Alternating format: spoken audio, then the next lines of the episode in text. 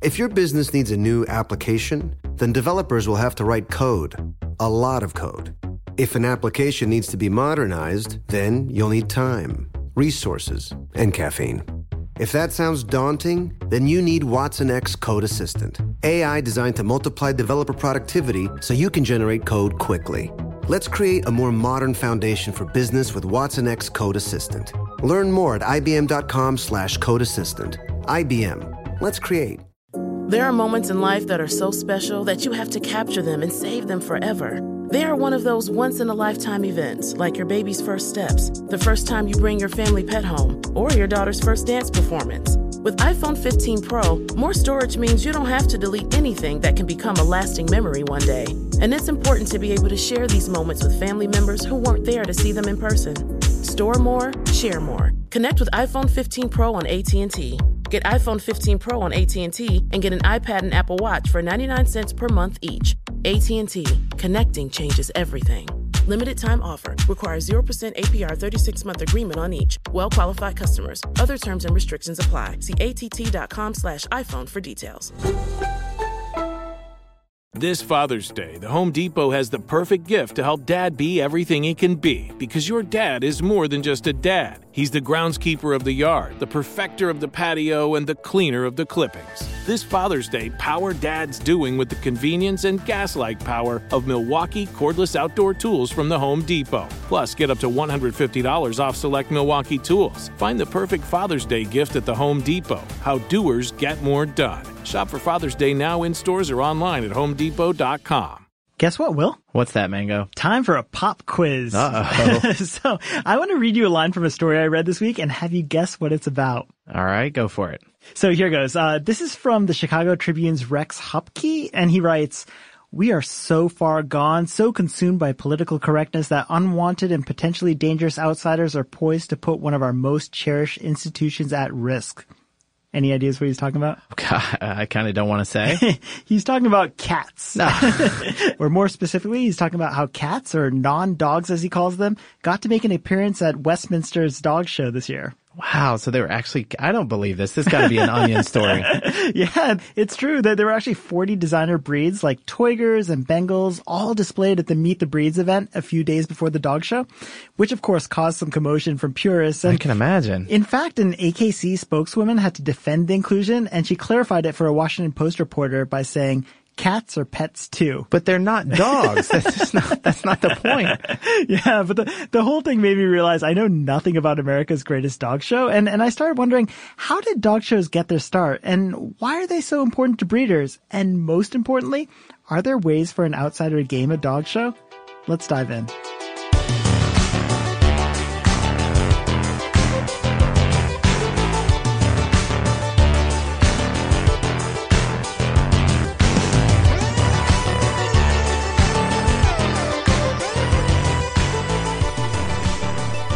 Hey there, podcast listeners. Welcome to Part Time Genius. I'm Will Pearson, and as always, I'm joined by my good friend Mangesh Hattikudur. And behind that soundproof glass, wearing the most stylish top hat I think I've ever seen, is our friend and producer Tristan McNeil.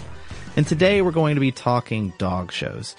Not just how they got started, but how you can try to game them. Uh, but before we dive in, I, I, wanted to just thank our listeners again for all the fun emails and messages we're getting and voice messages on our hotline.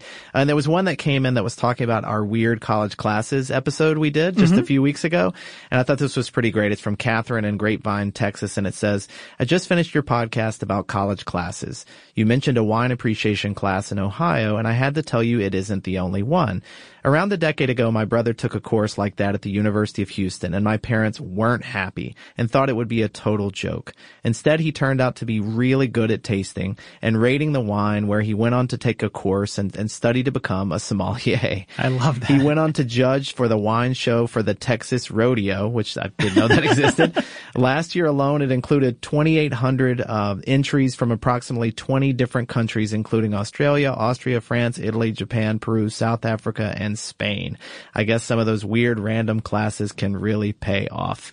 Uh, this is pretty great. So thank you so much, Catherine, for uh, for sending this in. I guess these classes can lead to big things. Definitely.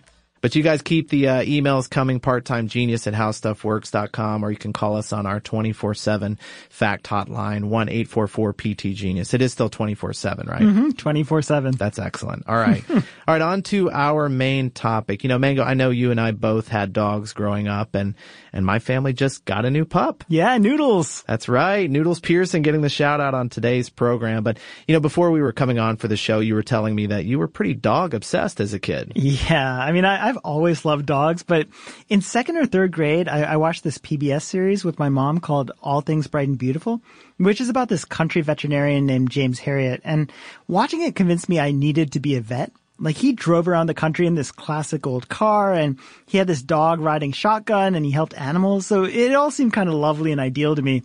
And this was maybe a year or two before we got a dog. In, in fact, I, am not sure if I ever told you this, but my, my school had this encyclopedia of dog breeds that I found hidden in the back corner somewhere and I totally monopolized it. like I'd return it and then immediately sign it out again. And I don't even know why. I mean, maybe it was because I figured like a good vet needed to start studying dog breeds early, but you know, at a certain point after like five or six weeks of my name being the only one on the library card, the librarian gently took me aside and let me know I should probably let someone else check it out. Like she was very sweet about it. Library cards. I haven't thought so like the things in the back of the books. I haven't mm-hmm. thought about that in a long time. All right. Well, you know, since today's episode is all about dog shows, I'm curious to hear from you. Like, have you ever gone to a dog show? No, I mean, that's what's funny is that as obsessed as I was and as much as I love dogs, I, have always thought dog shows were next level, like just a step too far. And obviously that idea has certainly been helped by things like Best in Show, which is an hysterical movie, but it certainly influences the way we think about dog shows too. Yeah. And I don't love the pageantry and it's so ostentatious. And so you know that writer Jia Tolentino, who I love? She wrote the story about the Westminster Dog Show for the New Yorker. And in the opening scene, this is the scene she walks into. She sees a tall, fluffy dog strode genially around the room. I'm going to need you to stay away from my setup, one handler hissed at another as they power walked toward the staging area wearing sequin accented suits.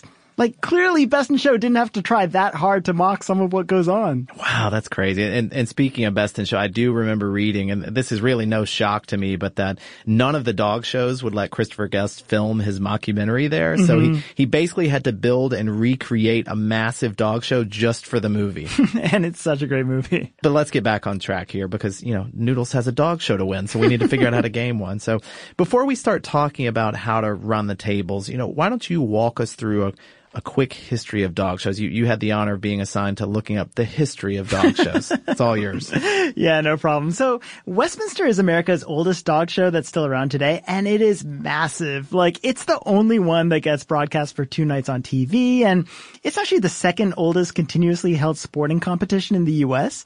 It's been going on since 1877. Oh wow, that's remarkable. I actually didn't have any idea how old it was. I did know what the oldest continuous sporting event was. Do you happen to know what that is? No, what's that? It's the uh, Kentucky Derby. It's actually right around this time. I guess it's only probably a year or so before Westminster. Yeah, that's right. But what's funny is that Westminster has been a hot ticket from the start, and apparently people have just always been crazy for dogs. There's this great book called Show Dog by Josh Dean, and he talks about the dogs at the first Westminster. And actually, let me read this quote just to show you how excited people were about the first show.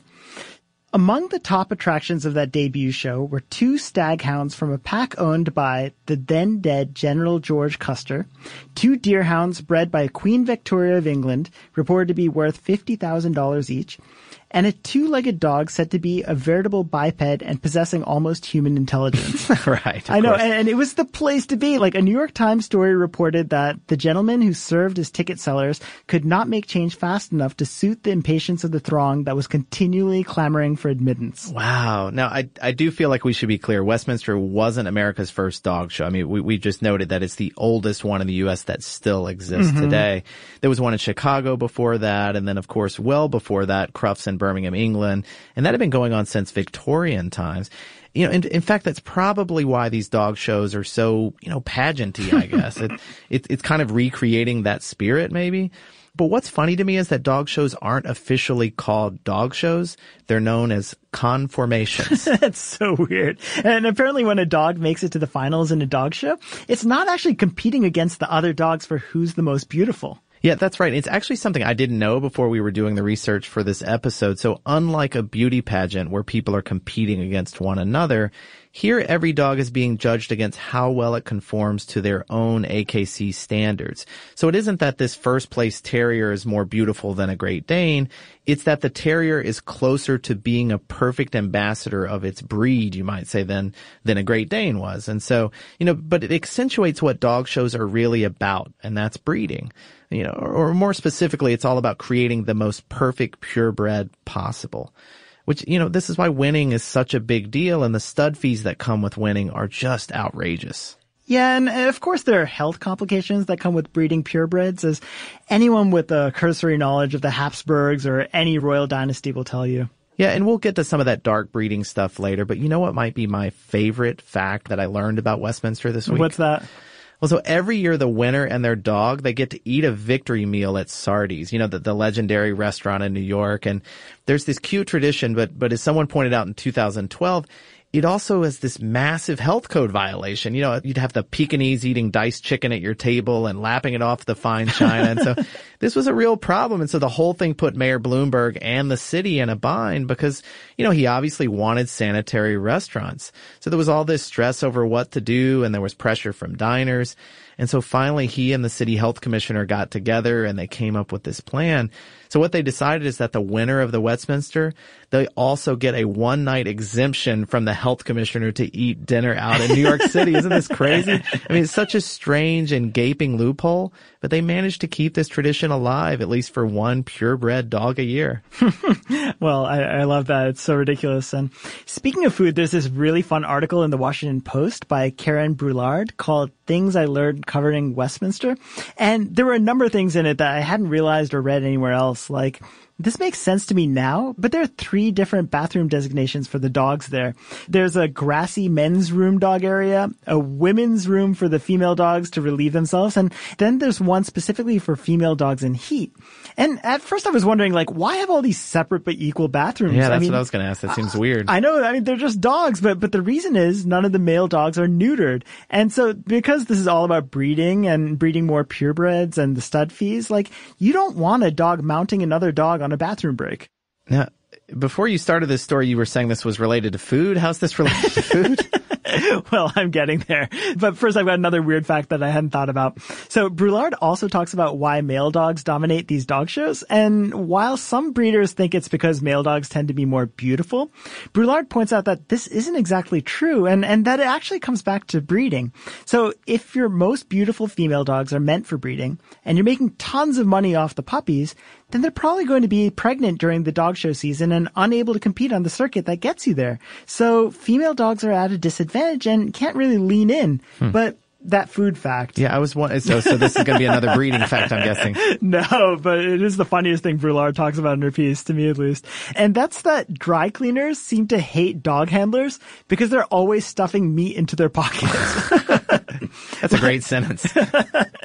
like this one top handler was talking about how she makes all these uh, specialty treats for her dogs and, and that they're extra garlicky and dried out and whatnot, but she'll also just use hot dogs. So at any moment she'll have a hot dog or two down her bra genre Another great sentence. but I mean, this is like a known trick, and and uh, she'll also have meat treats in her pockets, and sometimes melted cheese, and Ugh. and all that forgotten food like gets stinky, and it's a hassle to deal with, and it became such a hassle that she and her dry cleaner eventually had to break up because of it. I mean, I'm not quite sure how you forget that there's a hot dog in your bra or melted cheese. Either way, but that is a good fact. I'll give it to you. It took you a while to get to that one, but it, that is good. And you know, it's interesting to learn that handlers are basically like jockeys. I mean, these, these top dog owners are, they're scouting and using the best handlers to get a competitive edge. And you know, they just want the judges to notice their dogs. Yeah, it, it's a totally fascinating job. And the handler story I liked the most was about this poodle handler, Kaz Hosaka, who apparently lives in Delaware, which,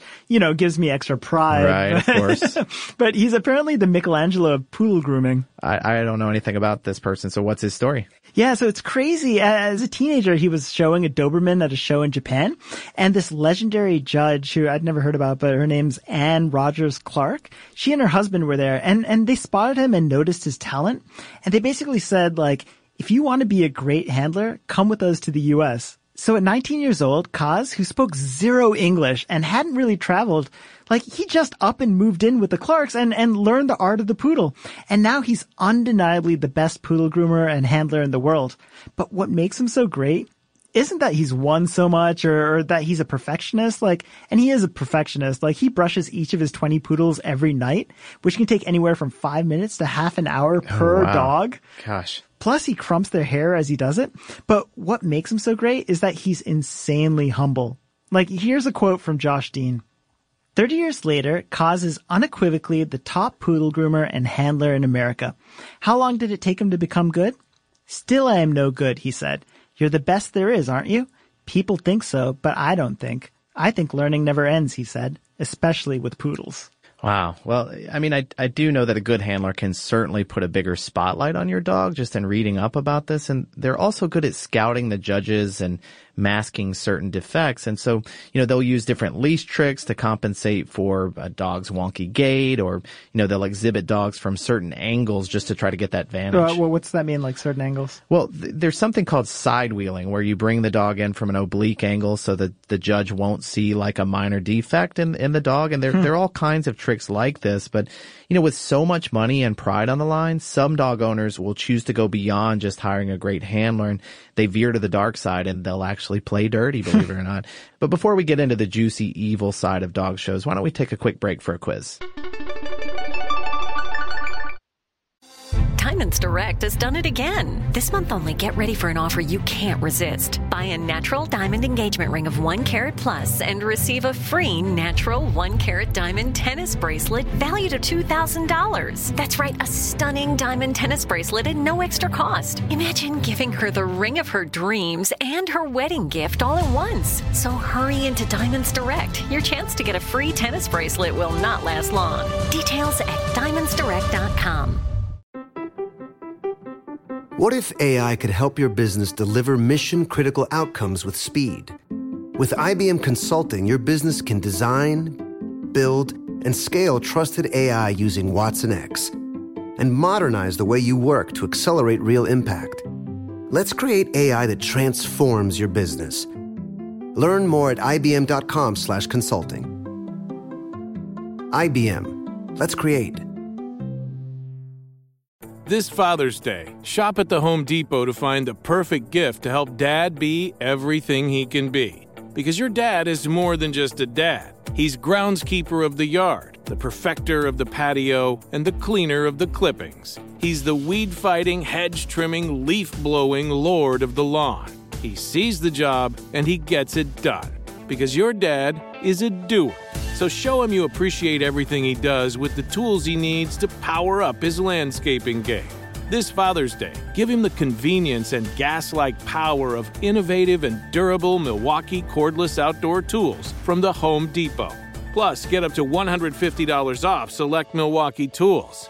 For everything Dad does, everything he is, and everything he can be, find the perfect Father's Day gift at the Home Depot. How doers get more done. Shop for Father's Day now in stores or online at homedepot.com.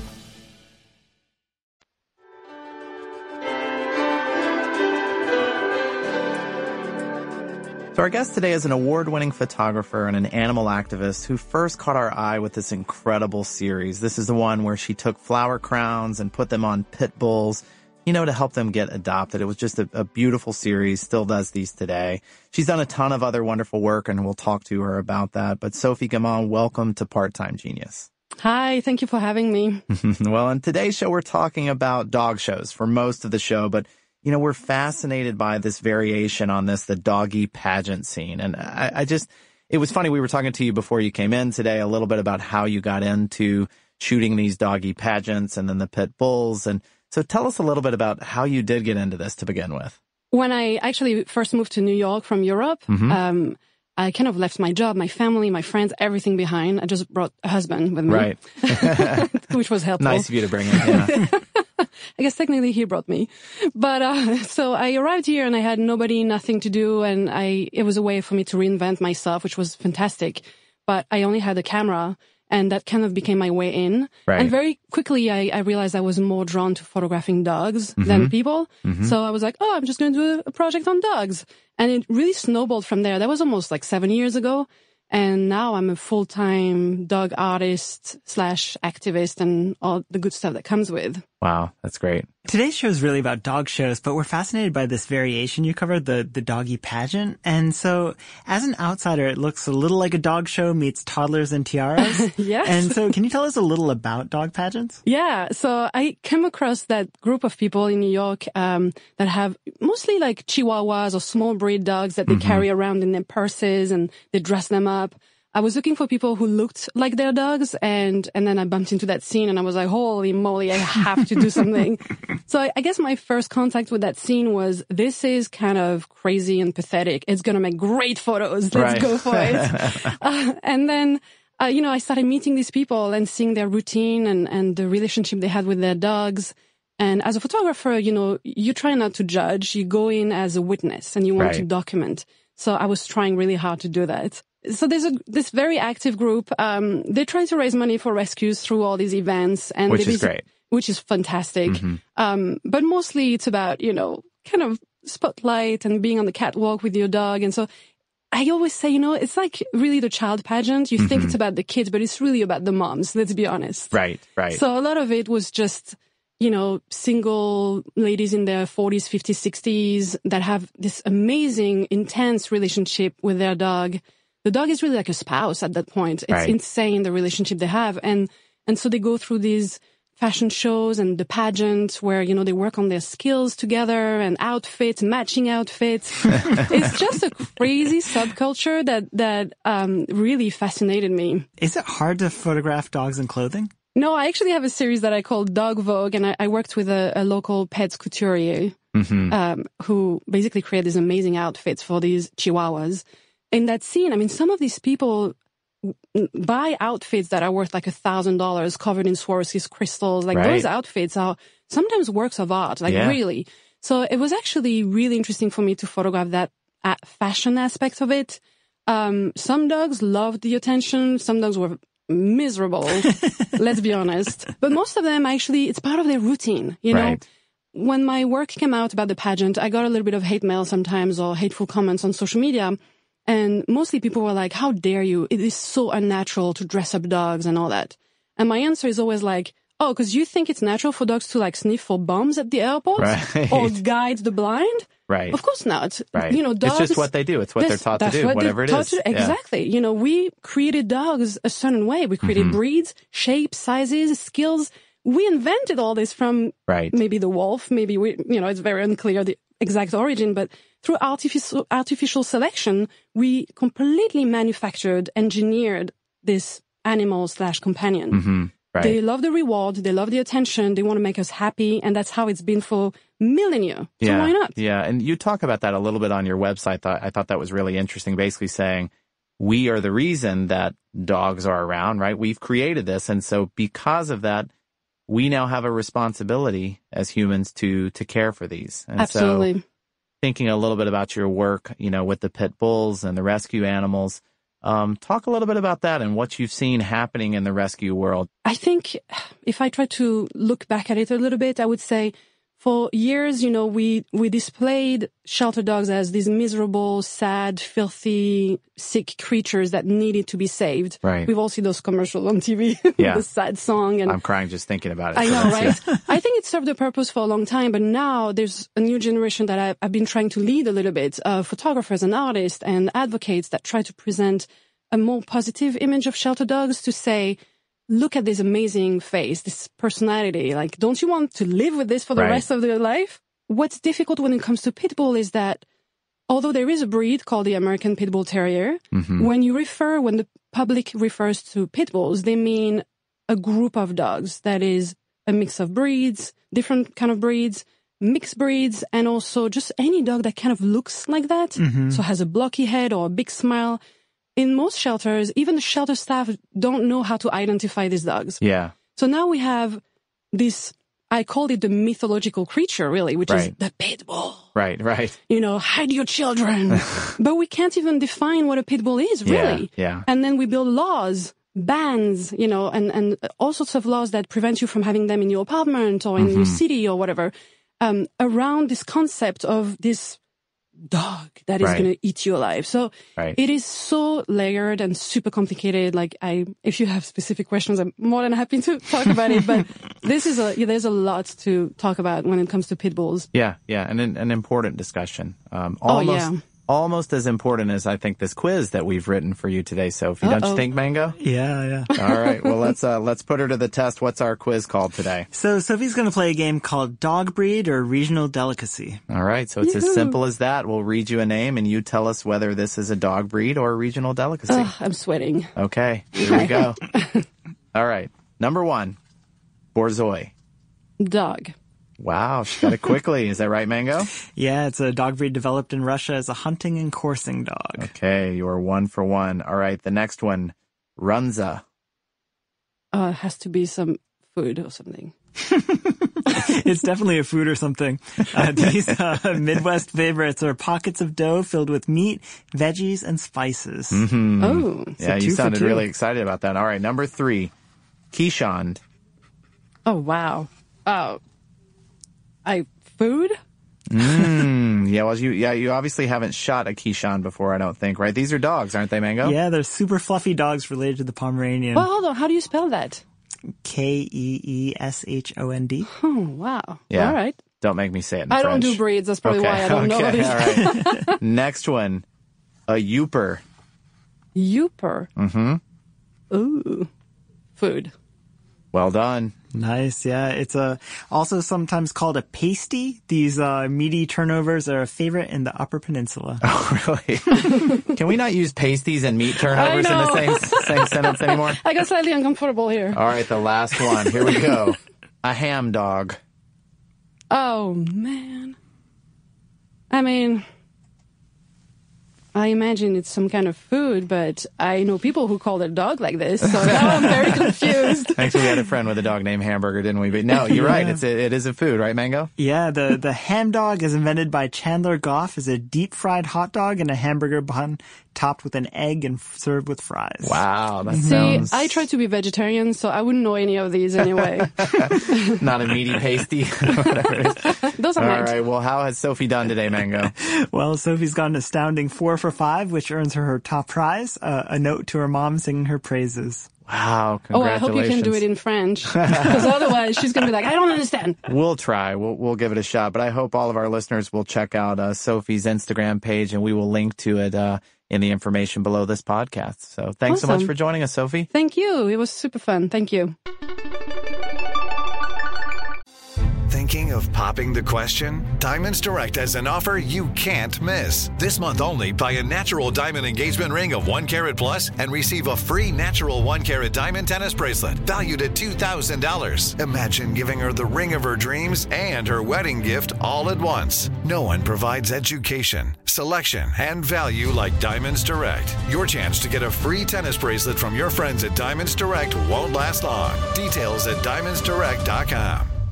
Before AI can help your business predict demand, accelerate growth, inform decisions, automate tasks, reveal insights, generate content, you have to trust it. Introducing Watson X Governance, helping you govern any AI as data, models, and policies change so you can scale it responsibly. Let's create AI that begins with trust with Watson X Governance. Learn more at ibm.com/governance. IBM. Let's create.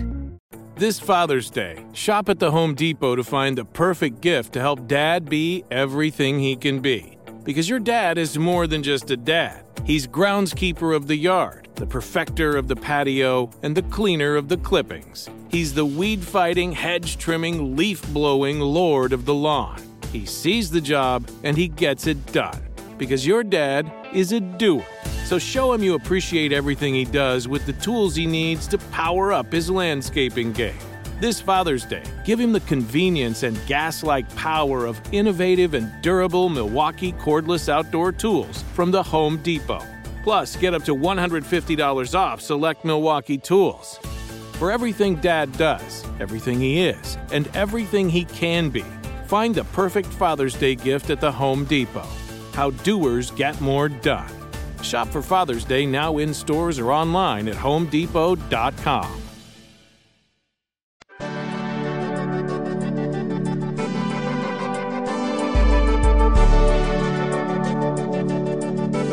Welcome back to Part Time Genius. Now, Mango, I know we were both delighted to find out that there's some dirty stuff that goes on as far as the competition. So why don't we talk about that? Yeah, you know, I always think it's fun to read about the scandalous dark side of events, and especially one that feels so wholesome. Yeah. Well, why don't we go back and forth with some of our favorite underhanded things, and and I'll start it off if that works for you. So, all right. Apparently, it's pretty common for a petty owner to hide a pair of scissors on them, and what they'll do is they'll just snip a patch of hair off a competitor's dog as they walk by. know, from my reading, this is actually a somewhat common tactic. That's so psycho. And, and you know, you know what snipping, uh, fur reminds me of? Like how that classical composer Franz Liszt was such a rock star that his fans would write him asking for locks of his hair. And he got so fed up that he finally bought a dog with similar colored hair and just started mailing his fans curls from his dog's hair instead of his own. You've always got a Franz Liszt quote Up my fact sleeve. ready. Good job. But, uh, where, where were we? Um, Oh yeah, the, the the worst thing I read was that some owners slip other dogs chocolate before an event. It's just because chocolate's bad for dogs or something. I, I mean, it is in the long run, but chocolate can also cause a dog's mouth to become all filmy inside. And since a judge looks at the teeth pretty closely, it can actually throw off your score. Oh wow! Actually, I read something that may be even more disturbing about that. Is that sometimes dogs get roofied by competitors. roofied? like I, I, I'd heard about like people slipping them laxatives, but Yeah. not roofies. yeah, and it's it's not enough to make them fall asleep, but enough that they aren't sharp in the ring, and it's totally crazy what these people are doing. Oh, that's uh, that's honestly gross. And uh, of course, there are other tactics that aren't as slimy as any of these, but but also don't feel exactly ethical. Like there are reports of dogs that have plastic surgery to enhance their assets, and there are uh, funny, ridiculous things. Like uh, there are reports from judges who claim that some dogs use so much hairspray that they can't get their hand through the coat. And actually, there's this old article from the New York Times Week in Review. This is from 1994 and it's all about the dog show enhancing and, and it's so great. Here, l- let me read this quote to you. As surely as there are pitchers skilled in the use of hair oil or tobacco juice to alter a baseball's flight, there are dog handlers unwilling to be slaves to the rules. As a younger judge at a smaller show, Mr. Goodman recalled, he would admire the rich coppery tones in the coats of Airedales and Welsh Terriers. Sometimes his hands would be red afterwards. Can you imagine petting a dog and your hand coming out all red? like, And there's a great story in there too about how one poodle looked like she she was like beautiful and naturally fluffy, but when an admiring judge got closer, the poodle shook and this thick cloud of powder floated off and floated towards the judge's clothing. Oh gosh. Yeah, but I, I did see, I mean, one thing that kept coming up in reading about this is that it's really hard to fool a skilled judge. I mean, some of those powder and paint tricks might get you through the lower rounds, but it's definitely not enough to win for you at, you know, at Westminster. No, I I definitely agree with that. But like we mentioned before, a good handler does know who the judges are going to be and, and they'll try to show to their interests. Um, you know, speaking of which, there, there's some great nicknaming for judges with certain preferences. Like what? It's, it's like jargon in the industry, but like a judge who obsesses over perfect teeth is called a tooth fairy. and one who gives preference to the dog's head over the body, they're called headhunters. All right, so so maybe you can take those things into consideration as you're showing a dog, but you know, there's one definite way to sway a judge that isn't talked about that much, and and honestly, that's advertising. And I really didn't have any idea about this, but just like they do for movies with all those you know for your consideration ads. yeah, I mean, which is funny because Best in Show and For Your Consideration are both Christopher Guest movies. That's true. Good, good point. But you know, but the dog show world has the exact same kind of thing going on, and there there are a few dog magazines that go out free to every AKC judge as they get their certification, and you know, some of these owners they'll pay thirty thousand dollars per dog to get their puppies glam shots and names highlighted in the magazines. It's it's really crazy, and it's a big business. Yeah, I mean that's an insane amount of money, but but judges often claim that they don't read those magazines, right? And uh, I mean, like I've read the titles; they're like the Canine Chronicle. Yeah, but you know, there there are three or four of these magazines out there, and they'd be all out of business if people didn't think they worked. And there was this interview with the Daily Beast, and Bob Wheeler was interviewed, and he said. I can't think of any top 10 dog in the last 10 years that didn't do some advertising. You know, and the whole notion is you can't put a mediocre dog in there and buy enough ad space to win. But if you have a real contender and you can build this campaign around them, and, you know, if you're lucky enough to put a judge in your photo with your dog who also happens to be at Westminster, supposedly the flattery has worked. So uh, let's recap a little. We know that if you want to game a dog show, you need a great handler, a lot of advertising, perhaps a little hot dog in your pants or bra, and then, uh, of course, you'll need a purebred. But let's talk about that. So initially when I was thinking about this, I, I, was wondering if there was a way to game a dog show where you could pick a super obscure breed and just like work your way in through a side door. And kind of like those mediocre American athletes who'll buy their way into the Olympics in like a different country. Yeah. And you know, I didn't find a lot about this and uh, I'm guessing you could win some local competitions and maybe get into Westminster if the breed is really obscure and uncompetitive. But you know, the show takes into account how many dogs you're beating to get there. And one intangible that judges and dog handlers seem to keep talking about is a dog's charisma. And so judges want dogs with great temperaments and great charisma. And, you know, you're not going to win with an introvert. that is sad. And, you know, there's certainly breeds that dominate the competition. So if you're really looking to win and, and, and you had the money for it, you'd probably want to go with a thoroughbred line of a known favorite breed, you know, rather than trying to win with an outsider dog. You know, even if the competition will be pretty stiff to get to Westminster. So g- give me an example. Well, for decades, terriers were the dog and you, you couldn't get around them. And, and that's partially because they're bred to be fearless. So they'll strut around and bounce and take it all in stride, but they've kind of lost steam over the years. And today, you know, Yorkies are really the only terriers that have been winning. Well, there has been a move to like toy dogs, right? Yeah, that's definitely true. I mean, more tiny dogs have won recently, but there hasn't been a clear trend that Vegas or people creating the odds on Westminster have really identified at this point. Well, I, I, don't want to dwell on this, but we should probably talk just a little bit about why dog shows and creating purebred dogs can be problematic. You, you know, uh, when I read about some of the problems that these dogs have, I, I was just horrified. Like, English bulldogs obviously have it the worst. Not only does their big head make it hard to breathe, and, and their bulging eyes are so poorly connected to their sockets, but the dogs sink in water and they can't actually breed themselves. Like they have to be artificially inseminated and they can't give birth, so they have to be delivered by C-sections. Like we're basically keeping the species alive because they're cute. Yeah. And I mean, they are cute. There was a time when I wanted to get a big fat bulldog and name him Paddington.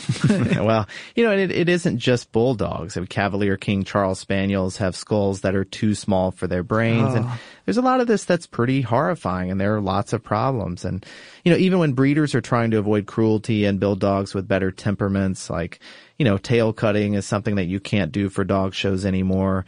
So breeders quickly bred dogs with tiny tails. And that's something you can do in just two or three generations. But as you do that and crown a most beautiful dog that has this short genetically engineered tail, you also don't know what other genetic traits you're accidentally introducing. Well, the one thing that does seem positive on this front is that much like there's the Human Genome Project, there's actually a dog genome project that's located and mapped out all the canine genes, like both good and bad. And, and with a simple blood test, you can actually figure out whether or not your dog is a carrier for certain traits. And hopefully that'll lead to healthier dogs in the future. But speaking of purebreds, I do want to talk a little about the dog breeds that haven't made the cut to get into Westminster. Do you want to give a few examples of those? Yeah, so there are about 60 or so breeds that are just on the waiting list. Basically, to make the cut, you have to show that your breeding club has over 100 members. And there needs to be like over 300 of this dog in the US. Then there has to be a breed standard that they're all measuring up to or trying to measure up to. And the dogs have to have this pedigree of three generations minimum. Also, like, this, these dogs can't all be from one region. They, they've got to be scattered. And once all that's figured out, like then you can compete in the miscellaneous category, which feels a little like dog purgatory. I mean, there's some sort of political process that gets you off the wait list and it's kind of murky as I understand it. Like the Tibetan Mastiff got out of the miscellaneous category in just two years, but the Cavalier King Charles, they actually spent 30 years there. And, uh, and, and some of it's from the breeders and the club themselves. Like, some clubs don't care a hoot if they're recognized. The Redbone Coonhound is one of these examples. They're really more of an agility and performance dog, so they're not interested in showing for conforming. And, uh, and they've been happy with their designation. And I think part of the reason the Cavalier Club, like, they didn't want their pups on the list was because breeders didn't want the dog to get too popular. But the AKC recognized them anyway, and the club was supposedly furious when it happened. I mean, I have to admit these politics are kind of funny when it comes to all of this. All right. Well, I think we've talked about dog shows and how to win a show, but I definitely want to talk about some of the non-dog shows we found. So I, I'd love to read off a few of my favorites and, and you let me know if I missed any great ones. Well, I, I do think before we move to non-dog shows, you've got to talk about a few other dog shows. And, Okay. and so I've got the, the world's ugliest dog show, which often features dogs only an owner could love. Right. Like these are the sweet temperament dogs with really bad haircuts and, and their tongues are sticking out and, and they often look kind of like they're modeled after the drawings of preschoolers. You know, you definitely don't need to be a purebred to be entered. Just, just really loved, I guess. But all right. Well, here are a few others. So there's a uh, camel festival. It takes place over 28 days, which is pretty crazy. you definitely don't want to miss that one. There's a rabbit show jumping competition that's known as the Kaninhoppning in Sweden. I'm sure I said that incorrectly, where the world's most adorable bunnies are trained to hop high, far, and fast. And then, of course, there's the cricket fighting UFC style contest in Beijing, which I, I wouldn't even mention except that the crickets, which have lifespans of 100 days or so, they go for $1,500 an insect. That's crazy. And how, how do you know if you've got a good cricket on your hands? Well, apparently if you poke it and it chirps louder, you've got a winner. Well, uh, there's there's also an annual tarantula exhibition which I want no part of, but but where the animals are judged on their coats and shine and also their demeanor. I, I kind of like this idea of judging a tarantula's demeanor. it's so weird. yeah, I'm, I'm also curious like how much a stud tarantula goes for.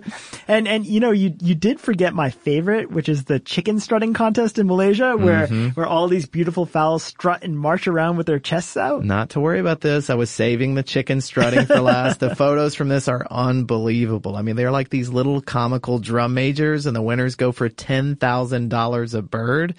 I think my favorite part though is the cheering for them. So I was reading this very sweet quote from one owner who was yelling over this big crowd. Yes, my hero, puff out your chest. I mean, just reading that quote made me happy. It's pretty great, but you know we can't spend this whole episode on dogs talking about chickens, so you know what time it is. Time for the PTG fact off and I've got just the fact to kick this off.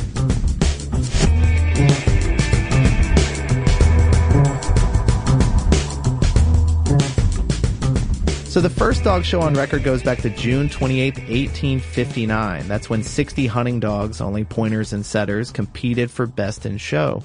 And it wasn't that they were trying to keep other dogs out. It's just that's the only dog they had at the time. but the interesting part is because these were hunting dogs instead of trophies, winners were giving guns instead. I'm surprised no one's brought that back. Uh, Like I'm sure the NRA would love to sponsor more dog shows. and Noodles definitely needs a gun. So here's one about Westminster that I didn't realize. Did you know that since the tournament's conception, they've been giving a percent of their profits to the ASPCA? And in fact, there's also a portion of the profits that goes to scholarships for veterinary students. Wow, I- I, I didn't realize that New York City gets so into this action. All right, well, in addition to the Sardi's meal and the show taking over Madison Square Garden, the Empire State Building is lit up for the event in purple and yellow, the show's official colors. And Lakers colors. That's right. Do you know that dog grooming parlors have been a thing since 18th century France? Apparently it all started when the poodle was named the official dog of King Louis XV's court. Hmm. Well, that makes sense to me, though. All right, all right, here's one I love. Did you know that Rin Tin Tin was actually supposed to win the first Oscar for Best Actor? He starred in a number of box office hits and was the clear favorite. But according to author Susan Orlean, the Academy wanted to be perceived as more serious, so they took Rin out of the running and did another vote, which is how Emil Jannings ended up with the hardware. Well, it's a sad, sad day in dog history, uh, although I do love a good Emil Jannings blockbuster. I know you do. Uh, anyway, I, I do love that fact. And just like Rin Tin Tin, you deserve this week's trophy. But before we go, I, I want to thank Nolan Brown for his excellent research this week. And, and for all you listeners out there, thank you so much for tuning in.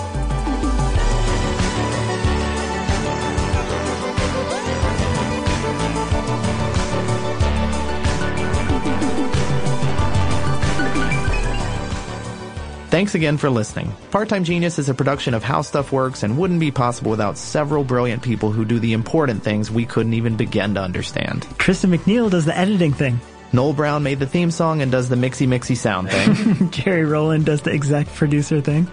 Gabe Luzier is our lead researcher with support from the research army including Austin Thompson, Nolan Brown, and Lucas Adams. And Eves Jeffcoat gets the show to your ears. Good job, Eves. If you like what you heard, we hope you'll subscribe, and if you really, really like what you've heard, maybe you could leave a good review for us. Did we, did we forget Jason? Jason who?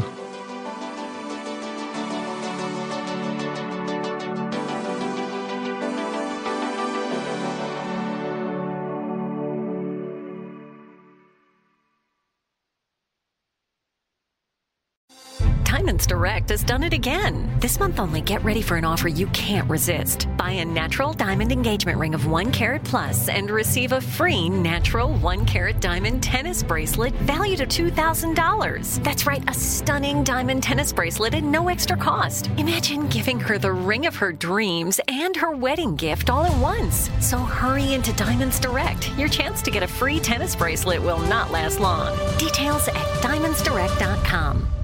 Your new home journey starts at Fisher Homes, where everything is red, white, and new. Explore exclusive summer savings and start your journey by selecting your ideal home site and your dream community. Choose from a variety of expertly designed floor plans and bring your style to life at the Lifestyle Design Center. Are you looking for a quick move in ready home instead? Fisher Homes has options for those too. Fill out a form to connect with a new home advisor at FisherHomes.com to get started today before the sun sets on summer savings. You wouldn't expect to hear that we're America's third best city for beer like this one. Or home to vibes like this. And this. It might surprise you that we're top 10 for immersive art that's like, whoa. And, hmm. Not to mention, we have one of the top zoos in the country. So, can a city with the country's best pro soccer team, ranking as a top culinary destination in the world, be in your own backyard? Yes, Columbus. Plan your summer at experiencecolumbus.com/summer.